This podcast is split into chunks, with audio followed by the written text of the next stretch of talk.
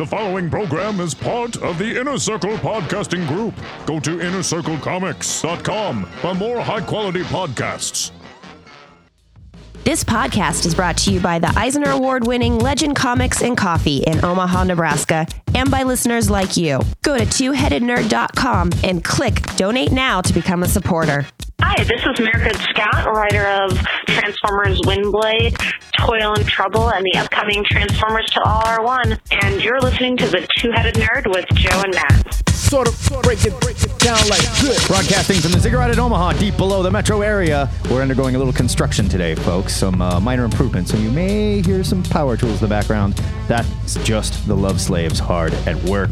And it is my pleasure. They don't get free rent. No, of course not. And the sex is just perks. That's all that is. That's not like payment. all perk right? for them. Yeah. Well, yeah, exactly. We're doing them the favor. Welcome to THN episode 222, where we're talking comics and nerd news for the week of Wednesday, September 2nd. My name is Matt Baum. That is at Matt Baumstein on the Twitter. And when I'm not yelling at my hypothetical football team on the fantasy field, I am writing the comic speculator blog for WordPoint.com. And I'm Joe Patrick. That's at Joe Patrick116 on Twitter. And when I'm not getting ready to bring beeps back to my apartment after winning the THN Fantasy Football Challenge, I'm the former manager of Legend Comics and Coffee in Omaha, Nebraska. He's still recovering. This week, you're going to hear our reviews of Plutona, number one, and Toil and Trouble, number one.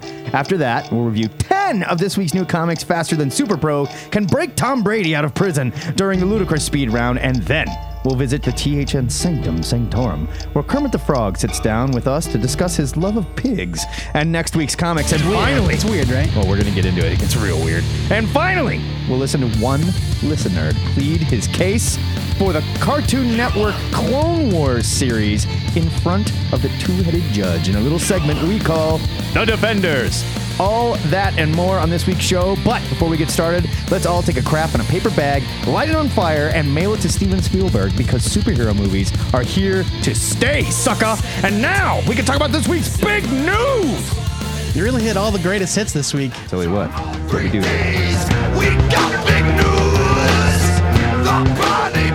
There was a huge shakeup in Hollywood this week as Kevin Feige and Marvel Studios declared their independence from Marvel Entertainment and CEO Ike Perlmutter.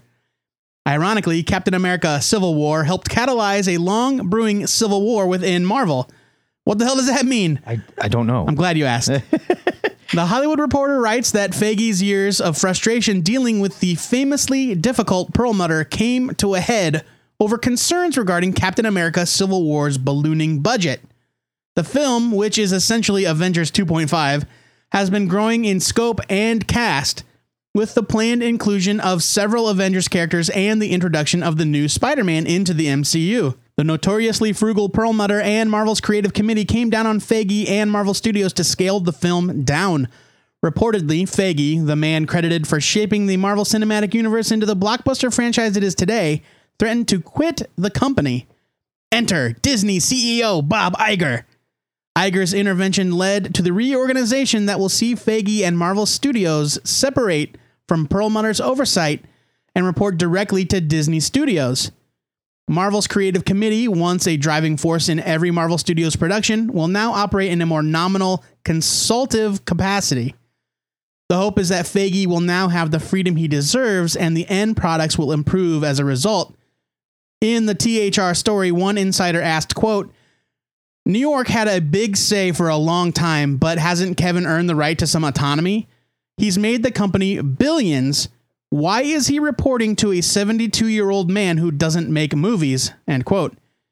Now, Matt, putting more trust in Feige seems like a good idea, but do you think distancing Marvel Studios from Marvel Comics is the right move? I'm still a little fuzzy on what exactly happened. Who is this man? so, Pearl Nutter or whatever his name is. Like, does he I- work Isaac- for the comics? Ike Perlmutter, Isaac Perlmutter is the CEO of Marvel Entertainment. Okay. He is the big boss of all of Marvel. okay. So now Faggy, And then is- under under Perlmutter, you've got Marvel Publishing, Right. which is Dan Buckley and Joe Quesada and those guys. And then you've got Marvel Studios, which was Kevin Faggy. Now I'm following. So Marvel Studios, boom, is like Pixar is to Disney. They Yeah, own it. yep. But it's separate. Yep, Faggy was Fine with it. so important to Marvel Studios that the CEO of Disney said, "You know what? We're sending you guys to separate rooms." Good.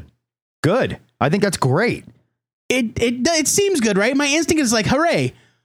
But that also means that there is a disconnect now between Marvel Studios and the comic side. I got you, but Feige's been steering the ship one way or another. Yeah. And dealing with interference and having trouble doing it.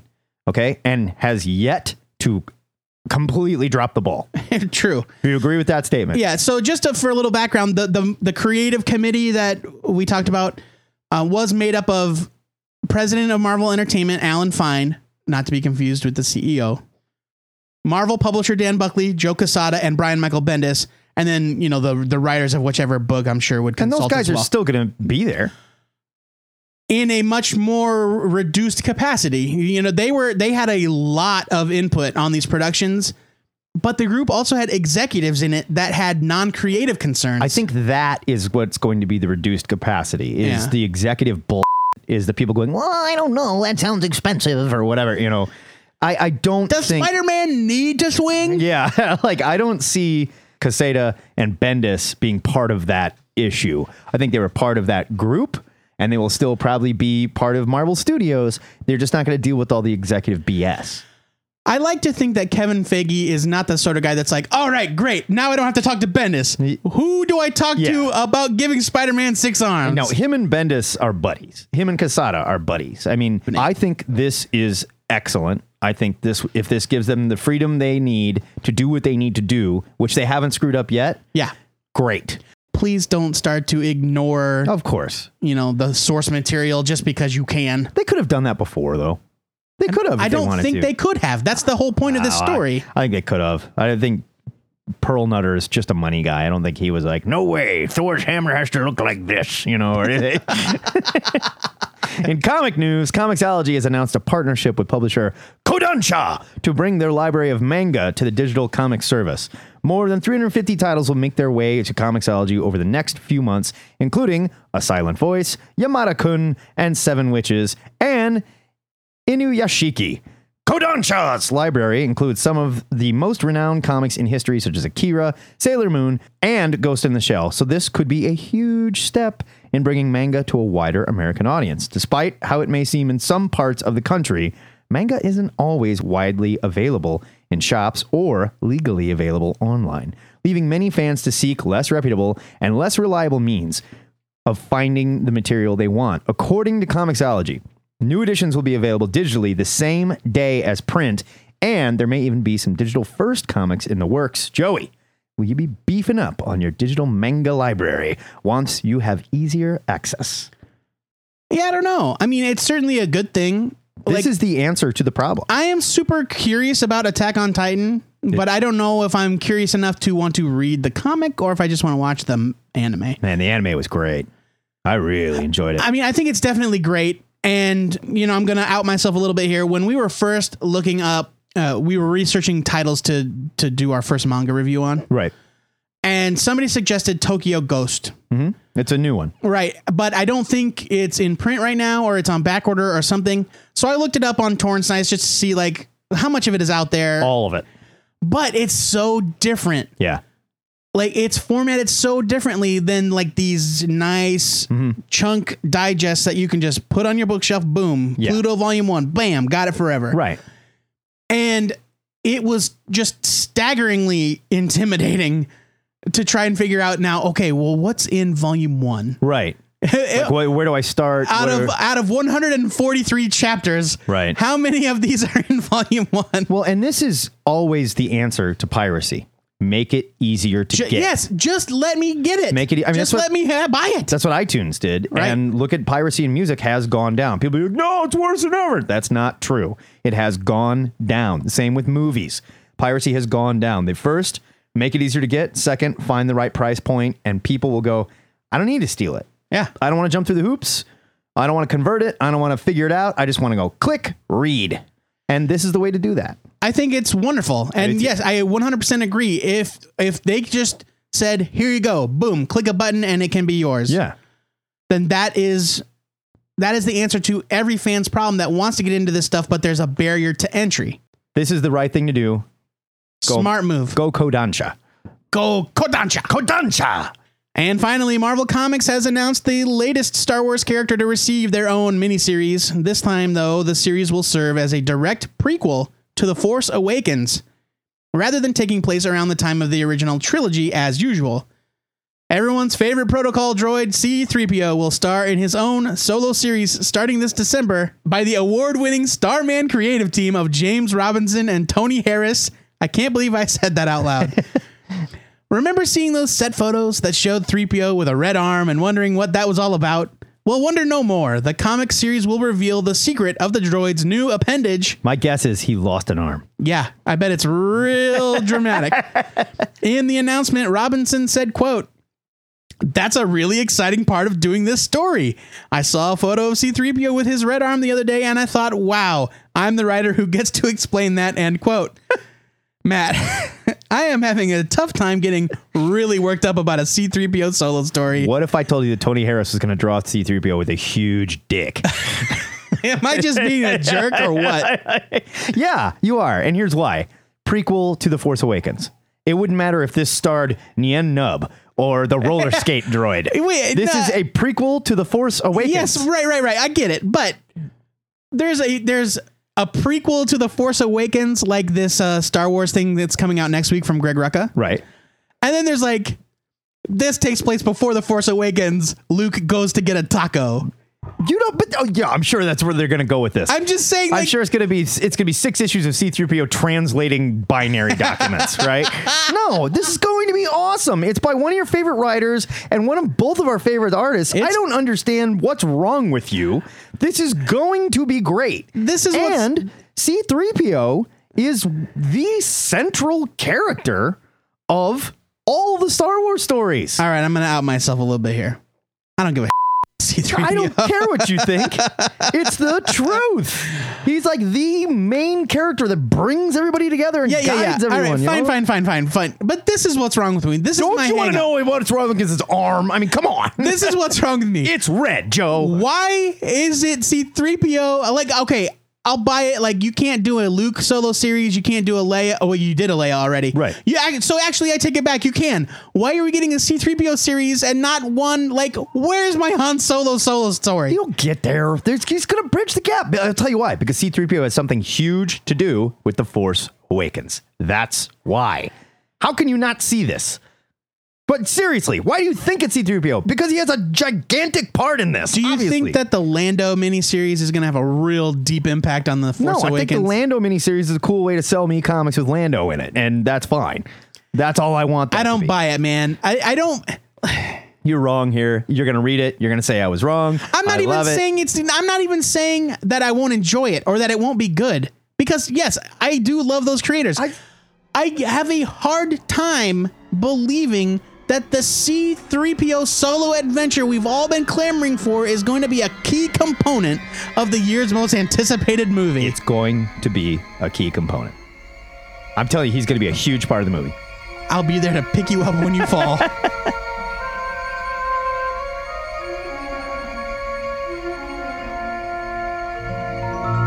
That is the big news for this week. If you want to discuss these stories and everything you think we missed, hit us up at the THN forums where Joe will be posting a heartfelt apology to all our gay robot listeners for his insensitive, anti robosexual comments.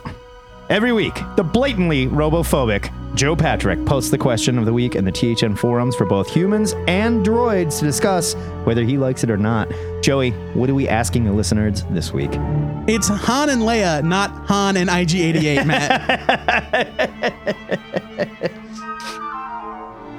this week's question comes courtesy of Wooly Toots. And we're going to uh, get back on the collecting side of things, which we don't do We don't too do. often on the show. Yeah, we don't touch it too often. So, for the listeners that have experience collecting or at least accumulating print comics, Aaron Myers, who uh, his entire internet existence is based on it. I, It's I, true. I would like to hear from him. how do you go about filing, storing, and preserving your collection? Or do you even bother at all? Just let him pile up. You have until 5 p.m. Central Standard Time this coming Friday, September 14th, to get us your answer. You can call and leave a message using Skype. The handle is two headed nerd, all one word. Or you can call the Ziggurat hotline, 402 819 4894.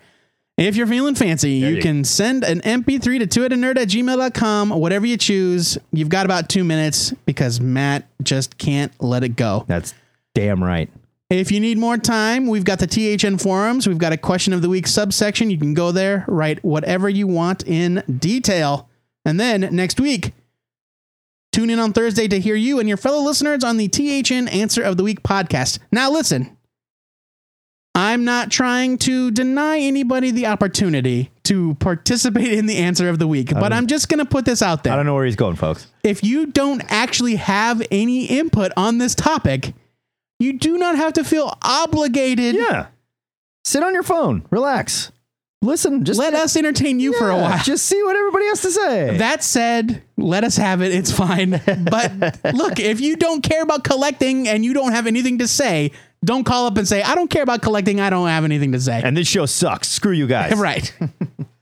Although I would totally play it. Yeah, we probably would.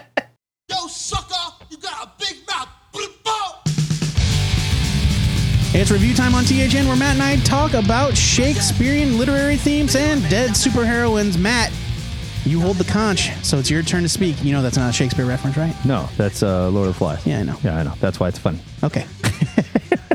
All right. Comedy, Toil and Trouble, number one from Boom slash Archaia. That's what I'm reviewing this week.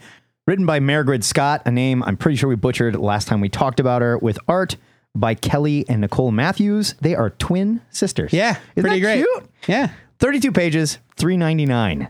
Comic book genres are weird, folks. Way weirder than music or other art genres. You don't believe me? There's a whole line of gay zombie porn comics and a whole line of gay zombie survival porn comics out there to back up both my statements.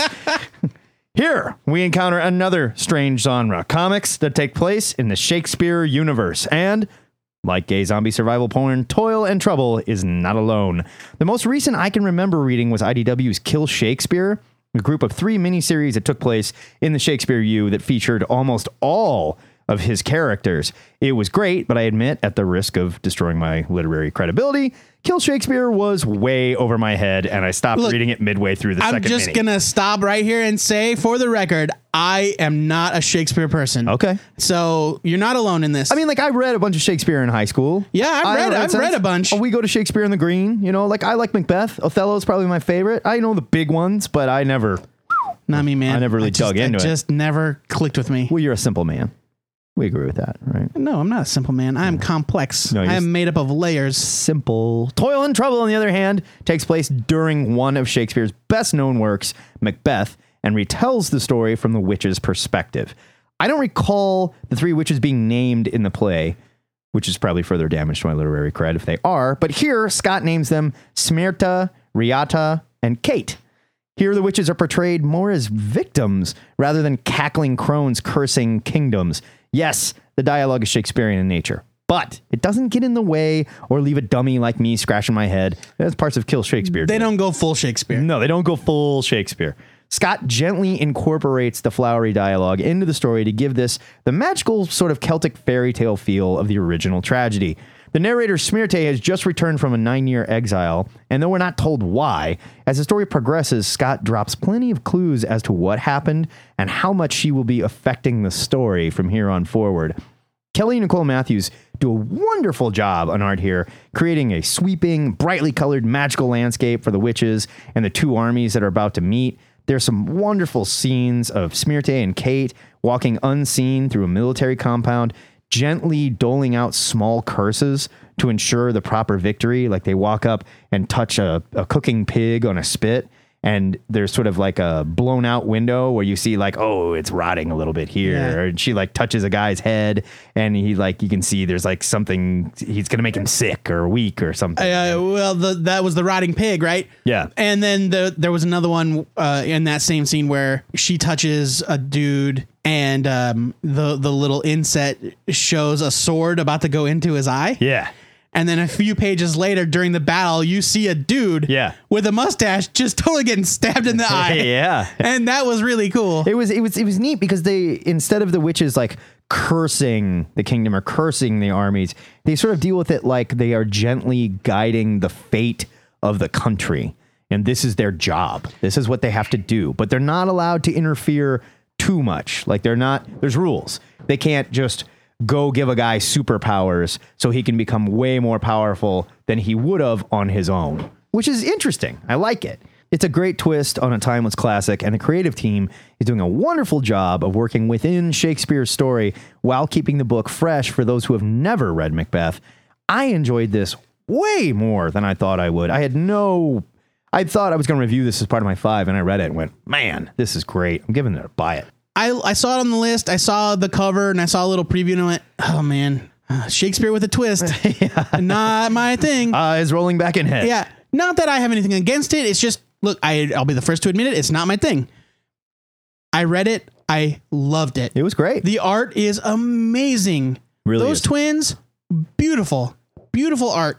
Scott's script, it's like you said, it's it's not dumbed down, no. but it's presented in a in a vernacular that I can latch onto, Yeah. while still seeming true to the roots of the original story. Right. And I've never read all the way.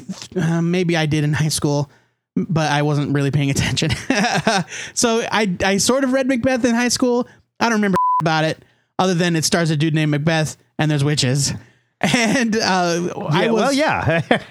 I was right there with it this whole time, and it not only was it a very smart read with a lot of subtle, neat little events that shaped the story, but it was also badass action scenes. yeah, it was great. And that, like, not to get too spoilery, but that end action scene where, with Macbeth, where he shows his stuff, but he's not fully in control, breathtaking. Very cool. I thought it was amazing. Very cool. I'm huge by it.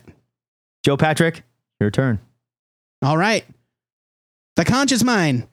Plutona number one from Image Comics, written by Jeff Lemire with art by Emi Lenox. The buzz behind Plutona since its announcement has been that it sounds like Stand By Me, but with superheroes. It's a description that is 100% fitting. But while the story does feel very familiar for someone that grew up with that movie, it doesn't feel stale. Lemire spends pretty much the entire issue introducing the main cast and letting you into their lives. Like the film inspiration, Plutona features a pretty disparate group of kids with archetypal personalities. Teddy is obsessed with cape spotting, which is basically bird watching but with superheroes. Ray is the bully with a secret abusive home life. Diane is the fun, upbeat one. Mai is the angry, tough girl that's stuck babysitting her younger brother, etc., etc. The characters are familiar, but Lemire and Lenox bring a bit more depth to their personalities, which keeps them from seeming cookie cutter. I also appreciated how they added some diversity to the group in terms of race, gender, and body type. Uh, Mai and her brother are Asian American. Diane is overweight. The group is about half female.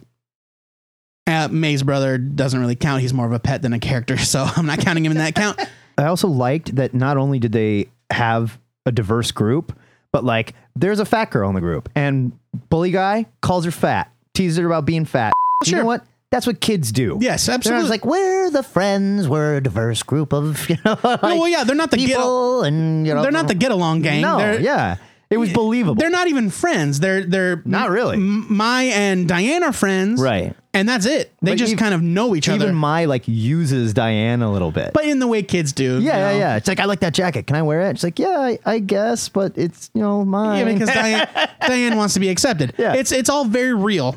I wasn't familiar with Emi Lenox before this, but I know she has a pretty popular webcomic. Uh, her style is fairly simplistic and stylized, but she's a great storyteller. And I say simplistic, but I mean that in the same way that Jeff Lemire's art is simplistic.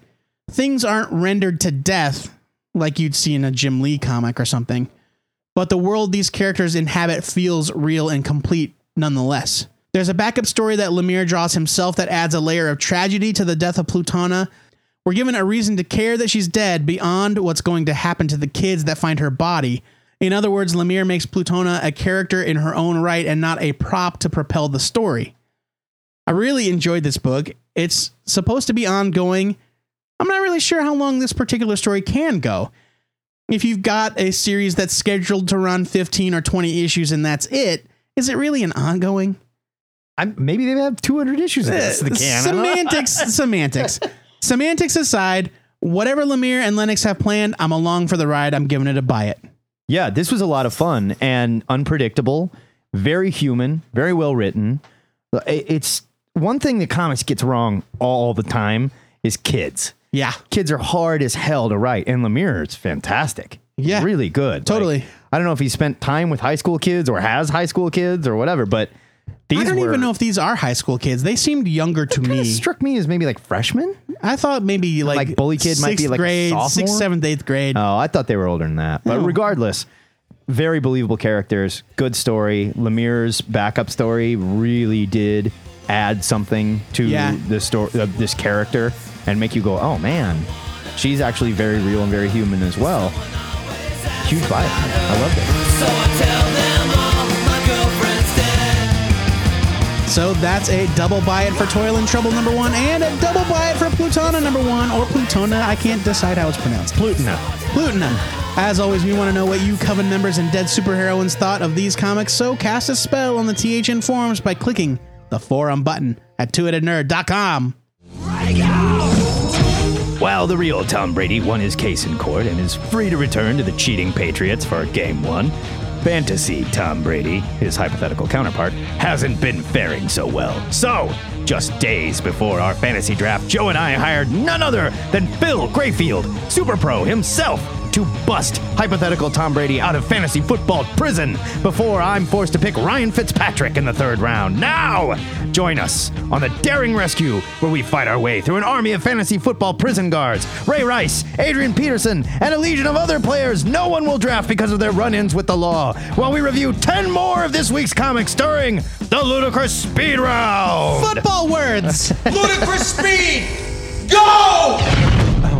Aliens, Vampirella, number one from Dynamite. I'm a little fuzzy on this whole bad girl thing, but as I understand it, and correct me if I'm wrong, there are good bad girls like Vampirella and bad bad girls like Purgatori, spelled with an I, Yeah, you- spells it the stripper way. Right, you got it. Okay. Here, good bad girl Vampirella is helping mankind settle Mars when her team is attacked by H.R. Giger's most famous monster, the Xenomorph. Wait, what? Yeah.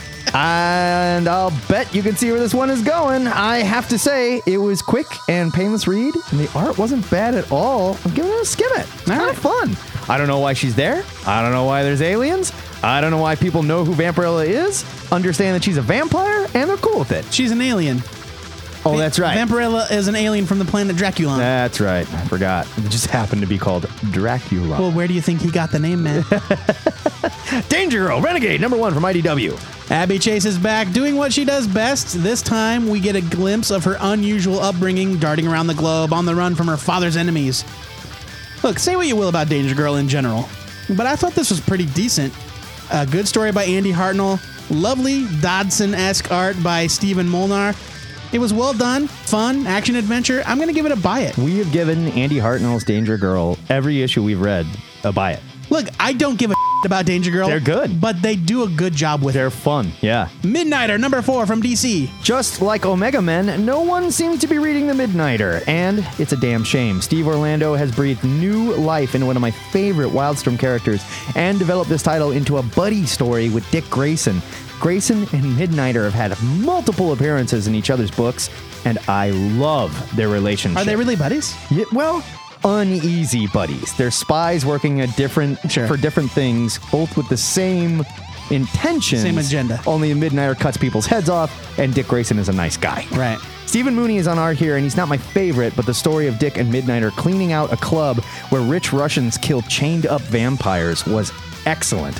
This book is so damn good. I'm begging you to pick it up before it gets canceled. Save the Midnighter and buy this. The Threat, number one from Stratum Comics. The fine folks at Stratum Comics sent us this issue for review. This is actually a rebooted version of The Threat that they're currently trying to fund through Kickstarter. We'll talk more about that later. Yes, we will. The threat is set in a dark future after a world governmental collapse, and corporate rule and cyber slash biotechnology is the new way of life. And a superpower virus has been unleashed on the world. It's crazy. There's a lot going on. Woo! This new edition features an updated story by creators Mark Schmidt and Vince uh, Chutter. Shooter? Sure. And completely redrawn art by Jose Fernandez. I compared the two versions and found that they did a great job improving the look of the book and pacing of the story. My main criticism is that there is a whole hell of a lot packed into this issue and it jumps around in time so much that it's a little hard to keep track of all the moving parts and how they fit together. Still, These guys are doing great work that shows a lot of potential. Get over to stratumcomics.com and check them out. I'm giving this a buy it. You see what happens? You send us your stuff, and if I remember that you did it, I There will you go. review it on the show. There you go. Omega Men number four from DC. According to the monthly sales in this title, I am one of only a few of you out there paying attention to the Omega Men, which is too damn bad because Tom King is writing a fantastic slow burn story here that's given the Omega Men a purpose and an identity they've lacked since the 1980s. King is playing on the old Citadel War story that Keith Giffen came up with in the first series and thrown now ex Green Lantern Kyle Rayner into the mix. Tom Hutchinson takes art duties on this issue, and his weird angular style is just awesome. Watching Kyle Rayner sort of give this brief history of his time in the Green Lantern universe with Tom Scioli looking art, it was awesome. Whoa. So cool. This series might be just too beautiful to live, though. I'm giving it a buy it. I love Omega Man. It's great. I've only read the first two issues. No one is reading it. Eight House, number three from Image. Correct me if I'm wrong, but the Arc Light story from the first two issues did not come to a conclusion, right? I don't think so. Okay, I don't think so either. Regardless, a new story, Kiem, starts this issue, co-written and illustrated by the monstrously talented Zerxo? Xurxo G. Penalta. Wow. Or Zerzo. Don't ask me to explain the complex plot in just a few seconds I have here, but trust me when I say that this was another amazing issue of 8 House, and Penalta's hyper detailed art is absolutely breathtaking. If you're a fan of intensely smart sci fi that doesn't hold your damn hand, then you need to be reading this series. Buy it. Doesn't hold your hand or end. Yeah, I don't know. Well, I don't know what. Maybe they all tie together. Uh, well, there's Oh, they're all supposed to set in the same universe, shared right? universe. Yeah. Mockingbird, Shield 50th anniversary one shot from Marvel. For some reason, surely tied to her appearances on the Agents of S.H.I.E.L.D., Marvel decided Mockingbird needed a one shot, but it has to be part of the S.H.I.E.L.D. 50th birthday party. Because she started as a Shield agent. I know, but I guess my invite was lost in the mail, and this didn't do much of anything for me. The Mockingbird story was cute, with great art by Joelle Jones. We also meet Red Widow in her own little backup story by Margaret Stohl, who also happens to have a brand new Black Widow novel in stores called Black Widow Forever Red. I didn't much care for the backup story, and the idea of Kid Widow does nothing for me, especially when she's carrying two electric samurai swords. I mean, really, it's so 1995. Save- Whatever, electric samurai swords, I'm in. Save yourself five bucks and leave it. Deadpool versus Thanos, number one from Marvel. It's weird because I've heard that it's pretty good. The, I'm telling you, the first story was pretty good, but not worth five bucks for this really cheesy backup story featuring some kid Black Widow that seems to have nothing to do with the Black Widow, unless maybe she does. You Maybe know what I- you're just a sexist. Ah, I think I'm finally ready to admit that I've grown out of Deadpool. yeah. I'll always love the Joe Kelly run, and the new movie looks pretty great. But every time I pick up a new Deadpool comic, I shrug and think, "Eh, it's okay, I guess. This time, Tim Seeley pairs with artist Elmo Bondoc Where are they finding these names? for a story that thrusts the Merc with a Mouth into the Marvel Cosmic Arena. I swear, hockey teams don't have names this weird. I mean, it's okay, I guess. The art's pretty good overall, and I'll give them this.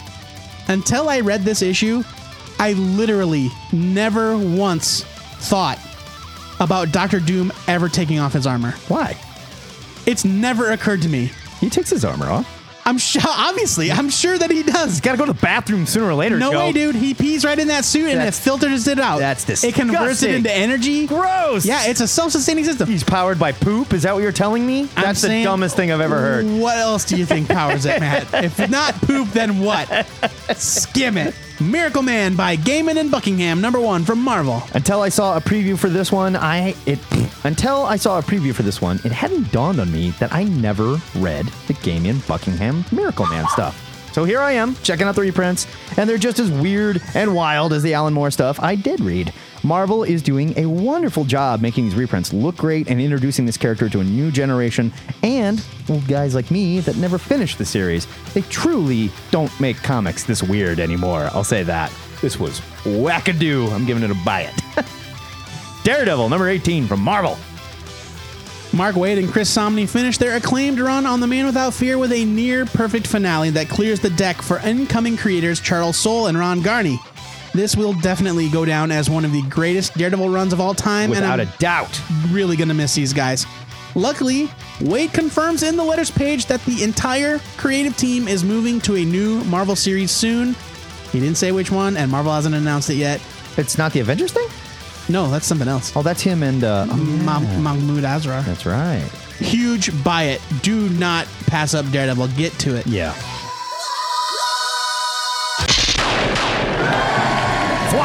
That is your ludicrous speed round, and thwack is the sound of the Midnighter decapitating a vampire with his damn hand, as seen in this week's issue of Midnighter number four. He like karate chops a vampire's head, but not at the neck, like about ear and eyeball. Oh, I Just like, like through his through skull. his skull. it was crazy. You've heard us yell about these new funny books. Now we want to hear from you. So head over to the this week's comics section of the THN forums and decapitate us with your opinions. Karate chop them straight into our skulls. We're all excited for a new Muppet show, even if it's set in an office instead of the variety show we all remember. But I'm sure you were just as shocked as we were when you heard the news that Kermit and Miss Piggy broke up. Perhaps even more shocking, Kermit is dating a different pig. What the hell? Which leads us to the real question why is a frog sexually attracted to a pig in the first place? It's weird. Hey, man, if you love differently, that's okay with us. Oh, unless you're a robot. I see. Yeah, robots are an abomination. Oh. Today in the THN Sanctum Sanctorum, we'll answer that question with the help of our associates, Dr. Psycho and Mr. Mind, who have agreed to probe Kermit's psyche to find the root of his strange love of pork. Matt, what do you say we leave the pros to their work and discuss what we're excited to read next week? Sounds good. I am excited for Headlopper, number one from Image. I knew you'd pick that one. written and drawn by Andrew McLean. Here's your solicit. Action, adventure, fantasy, decapitation. ApocalyptiGirl creator Andrew McLean brings the critically acclaimed indie hit to Image Comics. The dark humored quarterly adventure begins with a double sized first issue with 80 pages of story and a premium pinup gallery for the regular price of just six bucks. Headlopper is what you get if Mike Mignola wrote an issue of Brian Wood's Northlanders by way of James Stokoe's Orc Stain. That was a quote from Multiversity Comics. You could have told me nothing else, and I'm in. The art looks cool as hell. Cartoony, fun, ridiculous. It looks sort of like Adventure Time for adults. I'm excited. Joe Patrick, what are you pumped for? My pick for next week is Tyson Hesse's Diesel, number one from Boombox, with story and art by Tyson Hesse. I was hoping this was like a Vin Diesel autobiography. and uh, I saw the cover. It's not. No.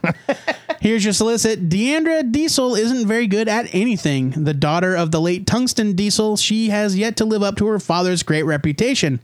Her childhood rival has inherited control of her family's airship and left Deandra the only job she's qualified for picking up the trash. But all that changes when a mysterious flying engine crashes into Diesel's life and takes her on a journey through the skies. You might be asking yourself, Joe Patrick, when arguably the second biggest Star Wars comic book of the year is being released next week, why would you pick Tyson Hesse's Diesel number one? Star Wars doesn't need any help. A, Star Wars doesn't need any help. And trust me, I'll get to it. But I am a big fan. Uh, big fan is a stretch. I am a fan of Tyson Hesse. He Okay. did a uh, uh, he did a web comic called Boxer Hockey, which is about this group of dudes that are professionals in this weird sport involving uh, slinging frogs across a field hockey pitch. Uh, it's it's bonkers. It's a it's a comedy. It's very funny. His art is great. And Boom is likening this to stuff like Tank Girl, maybe not quite as mature as Tank Girl, uh, Rocket Girl certainly, but it's also got a very Miyazaki feel, like Howl's Moving Castle. Yeah, it looks of. very fantastic. and it looks great. I like Hesse's other work, and I saw his name on the list. I was like, oh, I like that dude. I lost track of boxer hockey long ago. I'm interested to check it out. Okay. The THN Trade of the Week goes to Descender, Volume 1, 10 stars. From Image Comics, written by Jeff Lemire with art by Dustin Nguyen, 136 pages for 10 bucks. That's awesome. I love that they do this. That's like six comics worth. At least. Could be more. Maybe nine. Maybe 30. Here's your solicit. One young robot struggle to stay alive in a universe where all androids have been outlawed and bounty hunters lurk on every planet. A rip roaring, heartfelt cosmic odyssey that pits humanity against machine and world against world to create a sprawling space opera from the creators of Trillium, Sweet Tooth, and Lil Gotham. It collects Descender 1 through 6. Oh, so we were yeah six. Six we issues. were right all along. Descender is fan friggin' tastic. And if It's you're so not good. reading it, you're missing out on one of the best books on the stand. No hyperbole. It's beautiful, wonderfully written, and you can get one through six for ten bucks. You go try and pick up issue one on eBay right now. It's selling for about twelve dollars. Even if you bought one through six off the stands when they were brand new, it would have costed you eighteen or twenty bucks. Nice use of costed. It would have costed you. it would have accosted you for twenty dollars. Okay, I'll buy that. I'll buy that. As it turns out, Kermie's love of pigs stems from a disturbingly low self esteem rooted in America's disdain for frog legs as a delicacy. I look, I understand, Kermie. It seems he's projected feelings of protein inadequacy onto a more delicious animal, the pig, resulting in his interspecies sexual confusion. It's deep stuff, Wow. right? We're not even trained. Matt, I'm gonna take a turn on the couch to uh, work through some post traumatic comic shop memories. No shame in that. No judgment here. In the meantime, why don't you guys let us know what you're excited to read next week over at the THN forums?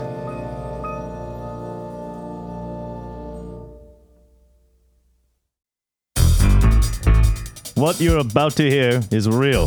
The participant is not an actor. They're an actual person who's filed suit to appear in front of the two headed judge to plead their case for their controversial nerd tastes. The plaintiff has agreed to accept our verdict of either fing awesome or fing awful in our forum.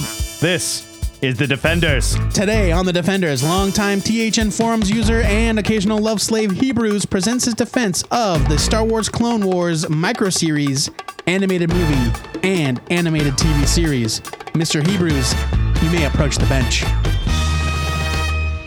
Hey, this is Ryan Mount, Space Esquire, also known as Hebrews, calling in to defend Star Wars The Clone Wars. Now, many of you may have blamed my defendant, The Clone Wars, on the prequel movie that came with the same name, but I'm here to tell you that that is just misinformation, and you have wrongly judged my client, The Clone Wars The Extended Universe. It's really playing up this whole legal I love it. I love it. Exhibit A, the Micro Series, 2003. It really established the Jedi's as a formidable fighting force. It suspended the disbelief we have while watching the prequel movies, perhaps because of animation, and it really made the Jedi's generals and badasses. You remember when Princess Leia called Ben Kenobi General in that famous message of the original movies? Well, in the micro series, he earns his stripes here. It was also the return for some Jedi for what they were intended to be samurai and ronin. It is not just because it was created by the Samurai Jack creators, but Mace Windu really felt the part. George Lucas always wanted them to be that type of mysterious swordsman when he tried to cast Toshiro Mifune, who played Yojimbo in the samurai movies, um, which would be Americanized into the westerns with Clint Eastwood, uh, such as Fistful of Dollars. Then we move into the Clone Wars movie, uh, 2009. I simply defended it because the feeling this movie gave to me and to many Star Wars fans. It gave us that feeling of where was this the whole time? And the, my exact words were, you know, why don't we get this all the time? I want more of this. And that's something no prequel did. So I'd take that feeling any day of the week. Wouldn't all of you? And then we move into the addressing TV the show jury. that came out of. Objection! It had all the things that we love. Overruled. You had Darth Maul, where he came from and why he's such a badass, and even more. It showed that he wasn't even the most terrifying of the tribe. Then you had the Timothy Zahn for the old fans like me introduce us to Emperor's Hand with Mara Jade in the extended universe. Well, I think we got a new Mara Jade in Ventress in the TV show. We all love bounty hunters. We grew up with Boba Fett. As a matter of fact, I have Boba Fett's signature hanging on my wall. Um, But I think after the movies with Jango and Young Boba, He knows Boba Fett's it really a left person, a bad right? taste in our mouth. So what do they do? Push him aside and give us something else. What would happen if Han Solo really was a bad guy? You get Cad Bane, a really bad guy with terrible motives, playing both sides. Um, and I really think it took the series in kind of a darker face, or maybe some more adult, but also, you know, gave the kids somebody to root against as well. And it also gave us a really empowering uh, parts of the universe. You had Princess Leia, you had Senator Amidala, but these new heroes in the series, they carried a lightsaber. They're much more capable. They gave us many examples of what a strong woman and girl could be. Also, because of the short runtime, I really think is that it forced it to be better storytelling. When you have a long form movie, you tend to get clunky dialogue and long exposition. Well, in this, it's all taken out. You're given only what you need, and you really got great voice acting throughout the entire series. Um, in both in both the movie, the TV show, and the micro series. Um, you really got to play with genres. You really got to get an extended universe that I think we all wanted after even the first time we saw the three movies, which is why we read the books growing up. And now we get to share this with, you know, not just the kids who grew up with Star Wars, but for the next ones. Um, you know, and that's really important. And this is why I must think that if Luke Skywalker's glove don't fit, you must acquit. Oh wow, Thanks, guys. wow. Uh, a mistrial. I declared yeah, immediate mistrial. I'm sorry. sorry. Thank you for that argument, Hebrews. And uh, I think we have some stuff to discuss here. Uh, I moved to strike the Genndy Tartakovsky non CGI Clone Wars shorts from this case, exempt them from this case. I think I agree because we all agree they were awesome. And also, they were part of a much, uh, m- they were separate from the Clone Wars Right. ongoing narrative. It was a much more special, limited, Yes. exciting thing. And like very much prequel type thing. And everyone can agree that those are awesome. They were incredible. I would argue they were more Star Wars than anything that happened in episodes one, two, and three. Yeah. they were great. So we're going to strike those. We're going to So go right into the Clone we're Wars. exclusively talking about the CGI animated we're going right into the Clone Wars. movie and cartoon series that ran for five seasons on TV with a sixth season on Netflix. So he liked how it built the universe, this wider you, and I'll give him, it definitely did. We got to see some stories with some characters that we may not have met before, and some other characters fleshed out a little bit. Sometimes that was a good thing. In the case of Cad Bane, who is a cool character, has a much cooler name than Count Poo Poo, for example.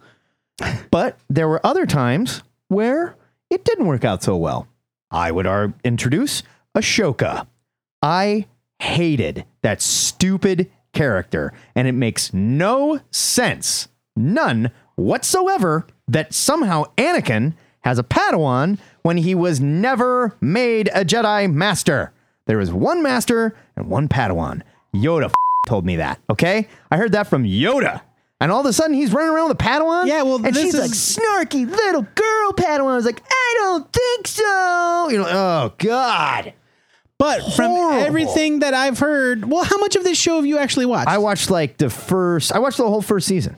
I watched the whole from first season. everything that I heard, she grew into a really amazing character. And she did. They they stopped the like smart, street smart, sassy crap. Which it's like you're a Jedi. No, you don't act like that. You're not Miley f***ing Cyrus. All right, you're a Jedi. Take yourself seriously. so I watched the first 20 minutes of the very first episode of Clone Wars, and there was so much Roger Roger bull that I had to turn it off. That was yeah. I couldn't take it. I don't care about the droids. I don't care about anything from Episode One really at all. Right. And no, and I like I have defended shows in the past where people have said where I have said you just got to give it time. You got to give it time. You got to make it into into a season. And I kept doing it. And I get it. I kept doing it. I was like, okay, oh great. Now you're hitting me with wacky C3PO stories. Now you're hitting me with wacky Well, Jar Jar okay, Binks. But you got to back up and realize that this is a program for children. I get it. It is not for you. It's a cartoon for children. I get it, but they also wanted it to be very serious because there were also scary, serious moments. but there's gonna be that fun, goofy stuff too, and you have to take it uh, all. it just stuck out too much for me. And Jar Jar, I'm sorry, That's just capital offense. That's not even a name that I ever want to say out loud again. Okay. I think we should just strike it from the history books. Like the way that Germany treats World War II. They're like, what? No, I mean, I thought it was a while ago. Who can remember that? You know? Screw that. And I'm not saying I hated the show. I didn't hate it, but there were things about it that grated on me so intensely. And yeah, it's not for me. It's for kids. And I have several friends that watched it with their kid with their own children, and they're like, "This is the best, man. My kid digs it. I am watching a Star Wars thing. It's great. Yeah, some of it's a little hokey, whatever. I'm just being a mean old dick, and I'm saying there was stuff in there that I found so grating and awful. And from what I understand, they got away from that uh, later on, like in season two, whenever it it sort of became a little more serious. The stakes got a little higher. It wasn't. So, given that neither one of us has what I would consider an appropriate amount of experience with this particular program, I think we have to rule with the plaintiff. or are we just do we declare mistrial? Are we a hung jury? No, I I mean I think I have to rule with him because he's right in the sense that it introduced some really good characters. It introduced some much better characters than we got in episode one, two, and three. It had definitely better storylines. It felt tighter. It felt more Star Wars. There was the the bird beak droids. There was Jar Jar. There was C3PO. There's some stupid going on. But I have to say it did feel more Star Wars to me than the three prequels. Where I'm at is that I mean, I didn't even make it through one whole episode before I went, I can't handle this right now. Yeah.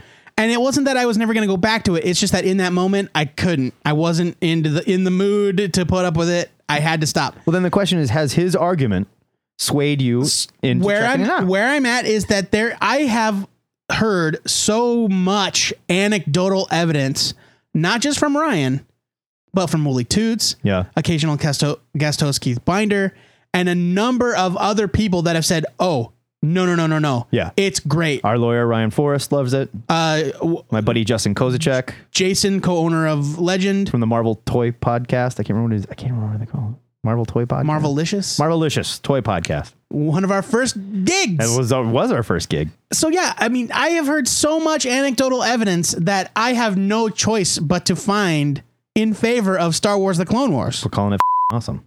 And I'm going to go back and and give it another chance. I think we have to rule in favor of the plaintiff and call it awesome. Agreed. That's where I'll plug in the gavel noise.